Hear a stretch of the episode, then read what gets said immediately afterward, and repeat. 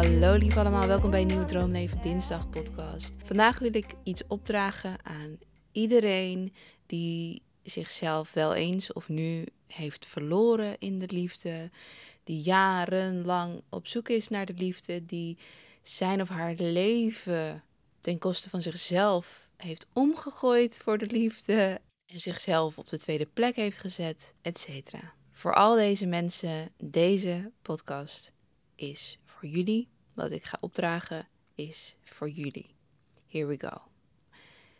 Misschien is dit even niet het moment om weer op zoek te gaan naar liefde, naar vervulling, naar volledigheid in de liefde.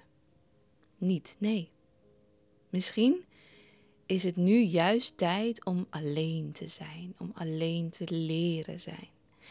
Misschien is dit het seizoen om uitgedaagd te worden en te leren om wakker te worden in het midden van het bed. Misschien is het tijd om hoop te vinden in de leegte, hoop in de stilte, hoop in de manier waarop je je uitrekt in je leven en jezelf toestemming geeft om ruimte in beslag te nemen. Misschien is dit het moment dat je wordt bewezen dat je voor jezelf kunt zorgen, dat je op jezelf kunt bouwen, dat je je eigen thuis kunt zijn wat er ook op je afkomt. Misschien is dit wel het pad voor verlossing.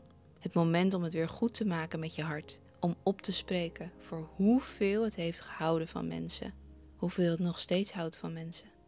Ongeacht hoe vaak het gebroken is door deze mensen. Het is misschien wel tijd om op te spreken voor je hart. Voor hoeveel het geeft en gelooft in de goedheid van kwetsbaar zijn. Om hoe het zacht wordt terwijl de wereld eromheen hard wordt. Misschien is dit wel het moment dat je een tweede kans krijgt. En hierin dient te geloven en te vertrouwen. Misschien dien je jezelf wel te vergeven voor wie je allemaal hebt binnengelaten. En de zooi die daardoor is achtergelaten. Nee, misschien is dit even niet het moment voor liefde. Misschien is dit het seizoen om jezelf eraan te herinneren dat het leven zoveel moois kan bieden en het allemaal uit jezelf kan komen. Het seizoen om erachter te komen van welke muziek je hart smelt, van welke plekken op aarde je kippenvel krijgt en van welke bezigheden je hart vreugde voelt.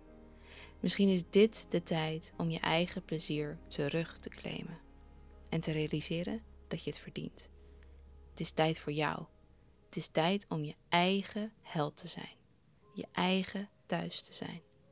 Misschien waren die mensen er wel om je terug te leiden naar jezelf, naar het hier en nu hier en nu ben je oké op jezelf. Hier en nu ben je aan het herbouwen.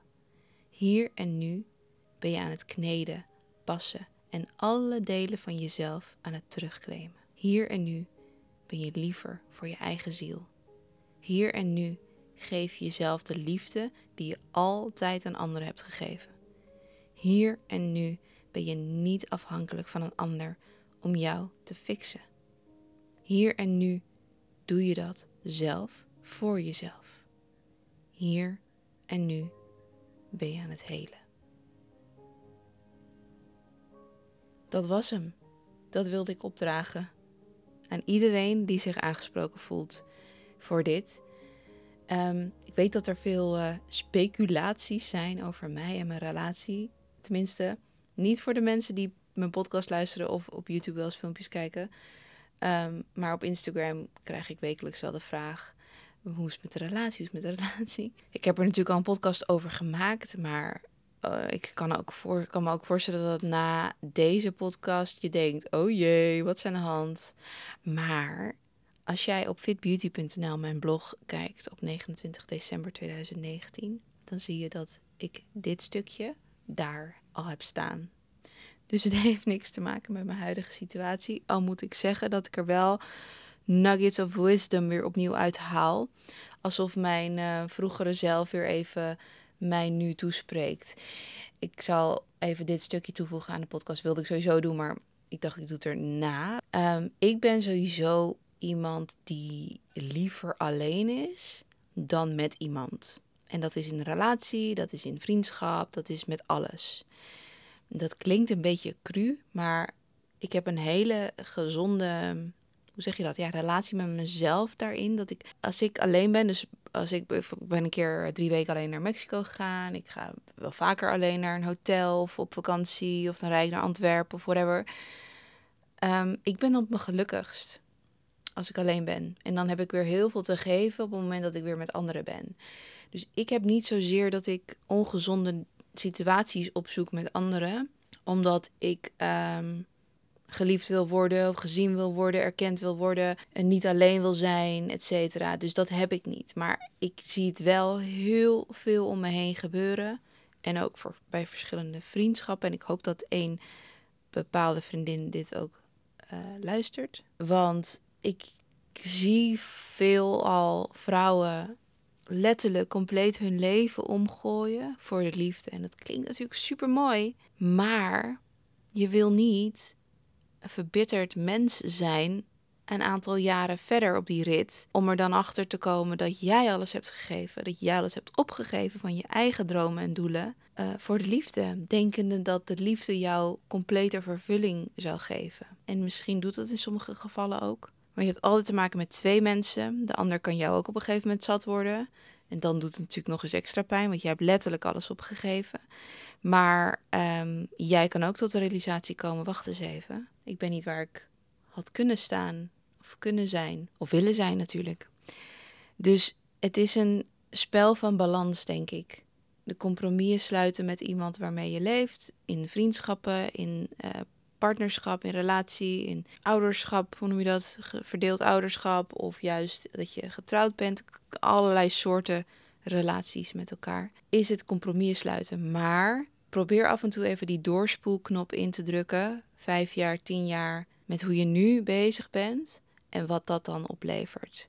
En het is niet erg, vrouwen, lieve meiden, vrouwen, om uh, wat wij voelen als egoïstische keuzes te maken. Want grote kans dat als jij bang bent om een egoïstische keuze te maken, dat je verre bent van een, een daadwerkelijk egoïstische keuze. Of sommige mensen die dan met, ja, zich afvragen van ja, is het dan niet, word ik dan niet een narcist als ik dan dit en dit en dit voor mezelf doe. Als jij je zorgen maakt over het zijn van een narcist eventueel, dan val jij niet in die categorie. Dus ook hetzelfde met het egoïsme, dat je denkt, oh, dit is egoïstisch. Nee, lieve schat, dat zeg ik ook tegen mezelf. Want als jij jezelf weet te vervullen met de dingen waar jij blij van wordt, dan kan jij meer geven aan de mensen om je heen.